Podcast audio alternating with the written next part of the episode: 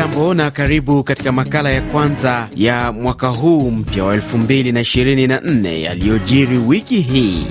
Heri ya mwaka mpya kwako msikilizaji, na, na sasa nikukumbushe baadhi ya habari kuu za dunia tulizozipa uzito katika matangazo ya juma hili hapa RFI Kiswahili.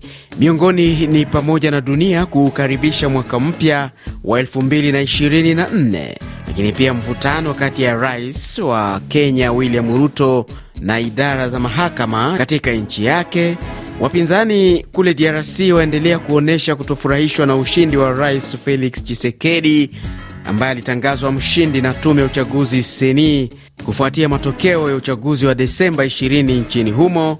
Tutaangazia yaliyojiri katika ukanda huu wa Afrika Mashariki, kule Afrika Magharibi, lakini pia mashambulio yanayoendelea huko Gaza, Israeli, na matukio kadhaa yaliyoshuhudiwa kwengineko duniani.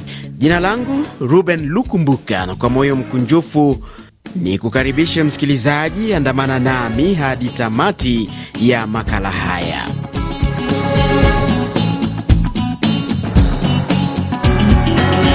Swadakta. Ni wiki ambayo ilianza ambapo dunia iliukaribisha mwaka mpya wa 2024 kwa wamoja ilikuwa kwa furaha na kwa wengine katika hali isiyo nzuri. Wengine waliukaribisha mwaka huu mpya kwa maombi na fataki, kama anavyotujuza mwandishi wetu Florence Kivuva. Jiji la Sydney na Auckland yalikuwa maeneo ya kwanza kuukaribisha mwaka mpya. Watu walifurika katika makanisa, kurbi za starehe na maeneo mengine kuuaga mwaka 2023 na kuukaribisha mwaka 2024. Hali imekuwa hivyo kwa wananchi wa nchi za Afrika Mashariki, huku viongozi wa nchi mbalimbali wakiwahutubia raia wao na kueleza mipango ya mwaka mpya. Samia Suluhu Hassan ni rais wa Tanzania. Mwaka 2024 tutaadhimisha miaka 60 ya muungano na miaka 60 ya mapinduzi matukufu ya Zanzibar. Uchaguzi wa serikali za mitaa ni tukio jingine tunalolitarajia mwakani kwa tarehe itakayotangazwa na mamlaka husika. Nchini Kenya, Rais William Ruto alikuwa katika ikulu ndogo ya Nakuru aliwahutubia Wakenya ambao mwaka 2023 wamelalamikia ugumu wa maisha. Ruto amekuwa na ujumbe huu kwa wanaopinga sera za serikali yake. We must ensure that institutional... Tuhakikishe kuwa uhuru wa taasisi zetu hauzuii watu kuchukuliwa hatua na kuwajibika. Lazima tuwe makini ili tusitumie katiba vibaya kwa kuwatesa wananchi walio wengi. Lazima tuhakikishe kuwa haki za kuwapigania wananchi hazigeuzwi kuwa fimbo ya kuwachekelea. Naye rais wa Rwanda Paul Kagame ametumia hotuba yake ya mwisho wa mwaka 2023 kukanusha madai ya nchi jirani za Burundi na DRC kuwa Kigali inayumbisha usalama wao. The world of today, we are used to... Dunia sasa tumezoea kuambiwa kuwa watu wana maslahi. Hakuna hata suala la uthibitisho wala ushahidi. Hawajali kama ni kweli au hapana. Rwanda tumewahi kuwa peke yetu, hatuogopi kuwa huenda siku moja tutabaki peke yetu tena. Nchini Ufaransa, Rais Emmanuel Macron amesema mwaka huu wa 2024 utakuwa wa kujivunia kwa taifa lake kwa sababu nchi hiyo itakuwa mwenyeji wa michezo ya Olimpiki na kufunguliwa kwa kanisa la Notre Dame. Na, na sasa tuje nchini Kenya ambako wiki hii Rais William Ruto alisema serikali yake haitatii amri za mahakama zinazozuia utekelezwaji wa miradi ya maendeleo baada ya kuwashutumu baadhi ya maafisa wa mahakama kuwa wafisadi, huku akiwataja wanasiasa wa upinzani kuwa wanatatiza mipango yake. William Ruto: itabidi sasa tuwe na mjadala na watu ambao wanapeleka makesi kotini kuzuia maendeleo katika taifa letu la Kenya. Itabidi tuulizane maswali. Haiwezekani ya kwamba Kenya, maendeleo ambayo tumekuwa tukingojea miaka nyingi, mipango ambayo iko katika katiba ya Kenya, mipango imepitishwa katika bunge la Kenya, mipango ambayo wananchi wa Kenya wamepigia kura katika manifesto ya chama wamechagua, ati watu wachache wawili watatu wameenda kotini, wakahongana kotini, mpango hiyo ikasimamishwa, barabara ikasimamishwa, universal health coverage inasimamishwa, mambo ya housing inasimamishwa. Lazima tuwe na mjadala. Naye kiongozi wa upinzani Raila Odinga Januari pili alisema uamuzi wa Ruto ni hatari kwa demokrasia ya nchi hiyo. Vita hivi sio tu kuhusu mahakama, bali ni mpango wa Ruto kuipotosha Kenya baada ya kuliteka bunge. Sasa anataka kuiteka mahakama. Anataka kwamba majaji wasisikilize kesi ambazo zinapinga sera zake na wakubaliane naye. Hizi ni dalili za udikteta. Katika hili lazima tumwambie kwamba amevuka mstari.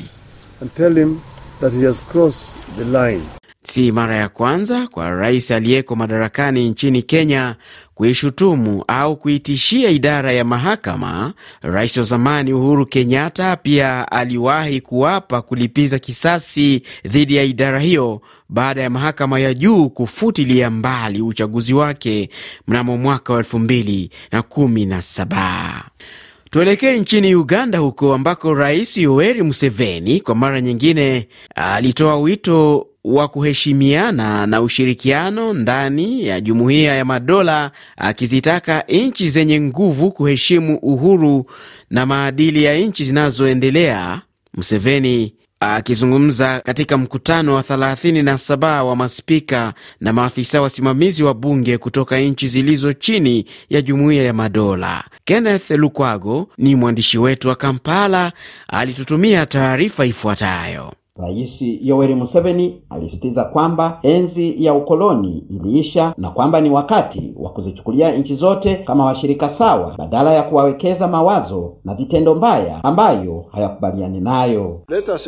Hebu tuondoe mawazo yote ya ubaguzi. Ikiwa unataka uhuru, thamini uhuru wa kila mtu, acha upotoshaji na madharau kwa jamii ambazo ni tofauti na zako. Shawishi watu kwa mfano. Kwa nini unataka kunidhulumu?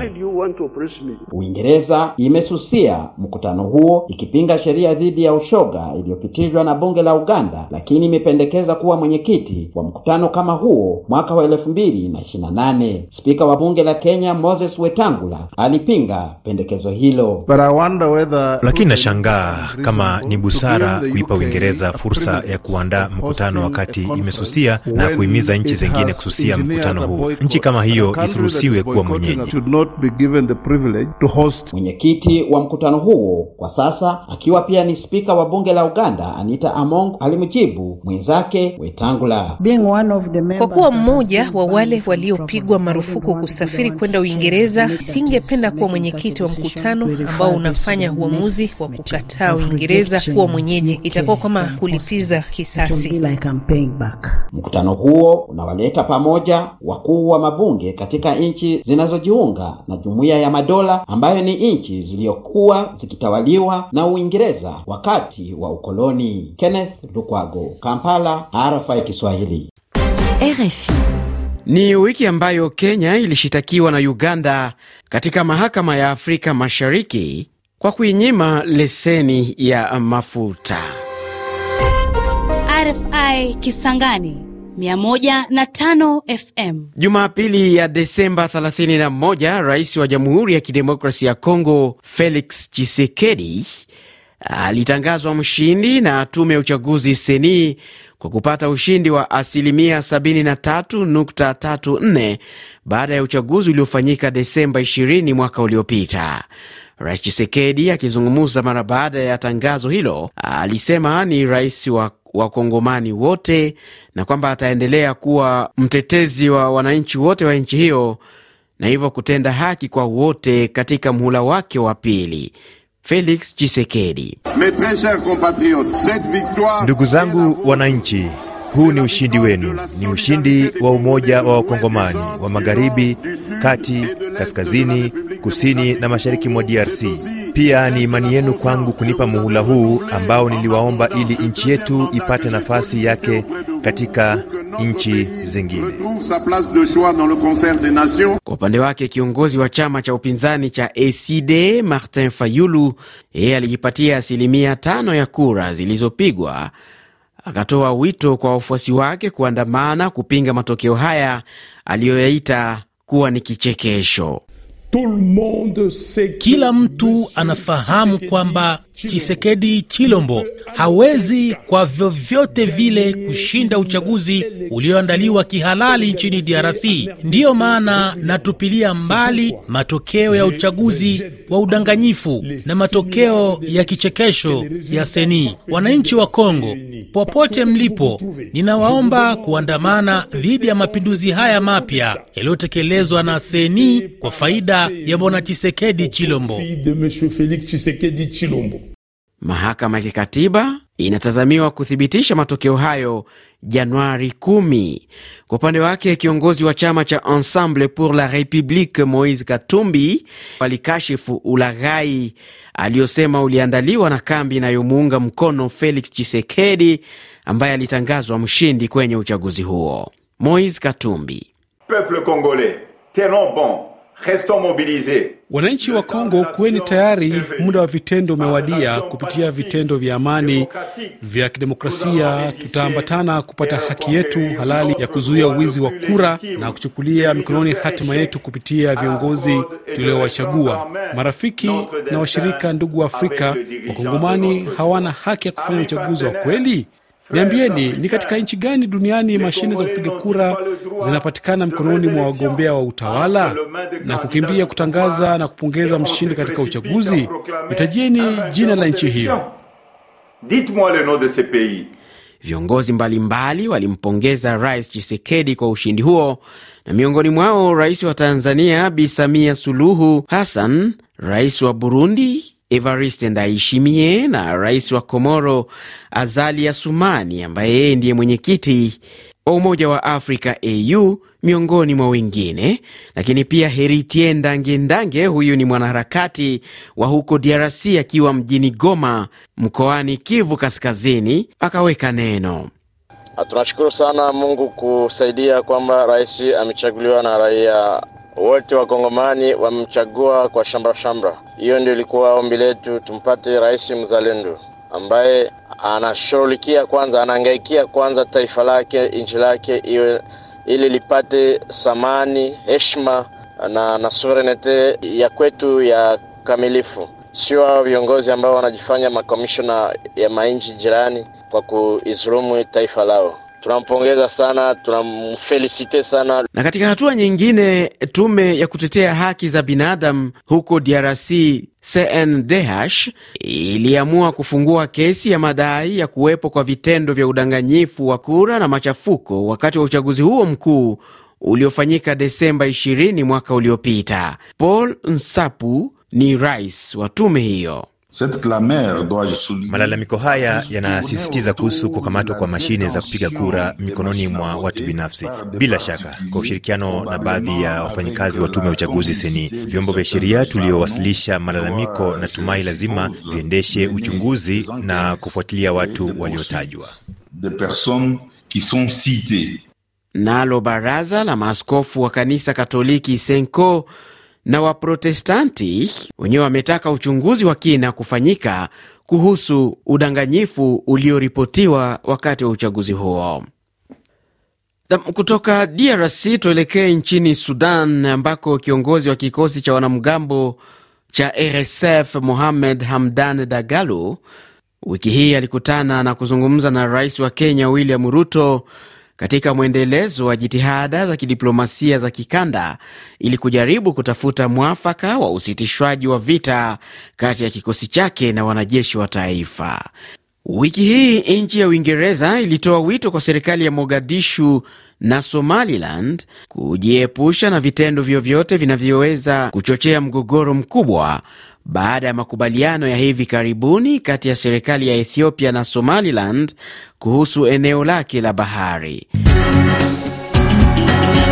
Na, na sasa tuangazie yaliyojiri katika kanda ya Afrika magharibi na kaskazini, tukimulika huko Senegal ambako mahakama ya juu kwenye nchi hiyo Alhamis ya Januari 4 ilithibitisha hukumu iliyotolewa Mei mwaka wa jana na mahakama ya rufaa ya kifungo cha miezi sita jela dhidi ya kiongozi wa upinzani Usman Sonko kwa kumkashifu waziri wa utalii Mamembai Niang.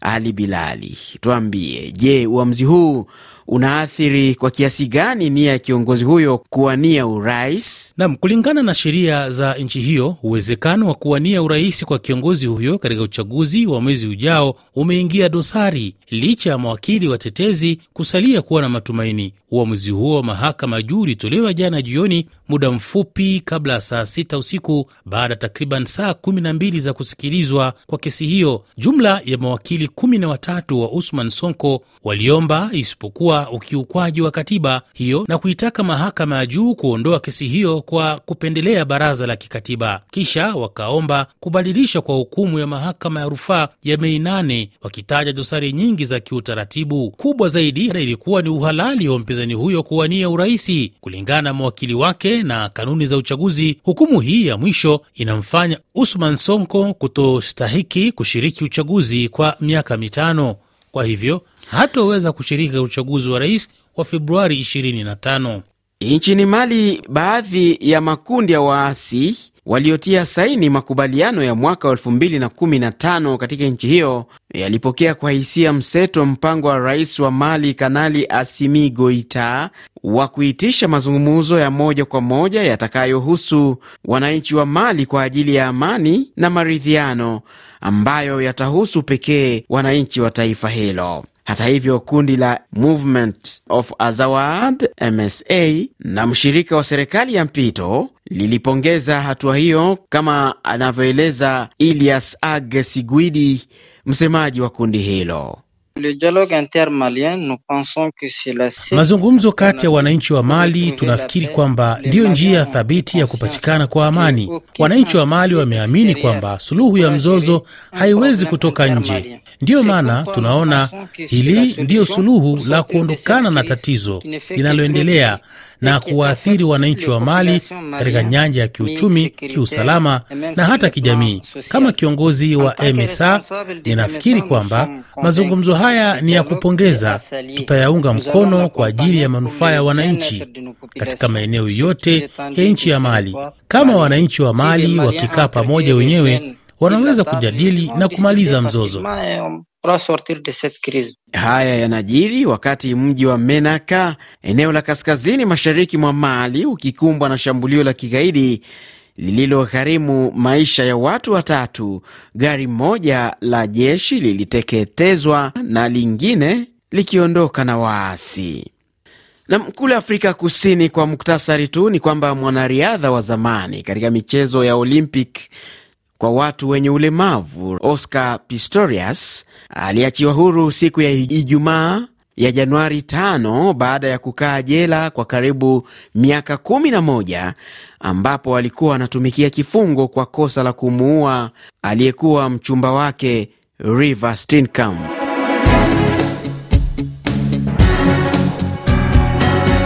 Kwengineko duniani, naibu kiongozi wa kundi la Hamas Saleh Al Aruri aliuawa wiki hii jijini Beirut nchini Lebanon baada ya kutekelezwa kwa shambulio na jeshi la Israeli. Maelezo zaidi na Victor Abuso. Ripoti zinasema Al Aruri ameuawa pamoja na walinzi wake na watu wengine sita katika shambulio hilo linalokuja baada ya Israeli kuapa kulifuta kabisa kundi la Hamas kufuatia mashambulio ya Oktoba tarehe 7 mwaka uliopita kusini mwa nchi yake. Israeli imesisitiza kwamba kuuawa kwa naibu kiongozi huyo wa Hamas halikuwa shambulio dhidi ya Lebanon, bali lililenga uongozi wa kundi hilo. Kundi la Hamas limelaani kuuawa kwa kiongozi wake, huku kundi la Hezbollah lenye makao yake nchini Lebanon likisema kitendo hicho cha Israeli ni kama kuivamia nchi jirani. Sasa Hamas na Hezbollah zimetishia kulipiza kisasi, huku serikali ya Lebanon kupitia waziri wake mkuu Najib Mikati akiilaumu Israeli kujaribu kuingiza nchi yake kwenye vita vyake na Hamas. Kumekuwa na wasiwasi kwamba vita vinavyoendelea huenda vikasambaa na kuwa vya kikanda iwapo vitaendelea kwa muda mrefu. Katika hatua nyingine, jeshi la Israeli limeendelea kushambulia Gaza na kulenga hospitali katika mji wa Khan Yunis na kuendeleza kusababisha maafa ambayo yamepita elfu ishirini na mbili. Tumalizie makala haya na kilichojiri kule Korea Kusini, ambako wiki hii kiongozi wa upinzani katika nchi hiyo Lee Jae-myung anaendelea kupata afueni baada ya kuchomwa kisu katika mkutano na waandishi wa habari kwenye mji wa Busan. Nam msikilizaji, ni kwa taarifa hiyo ndio nami nafikia tamati ya makala ya yaliyojiri wiki hii. Naitwa Ruben Lukumbuka, asante sana na kwa heri.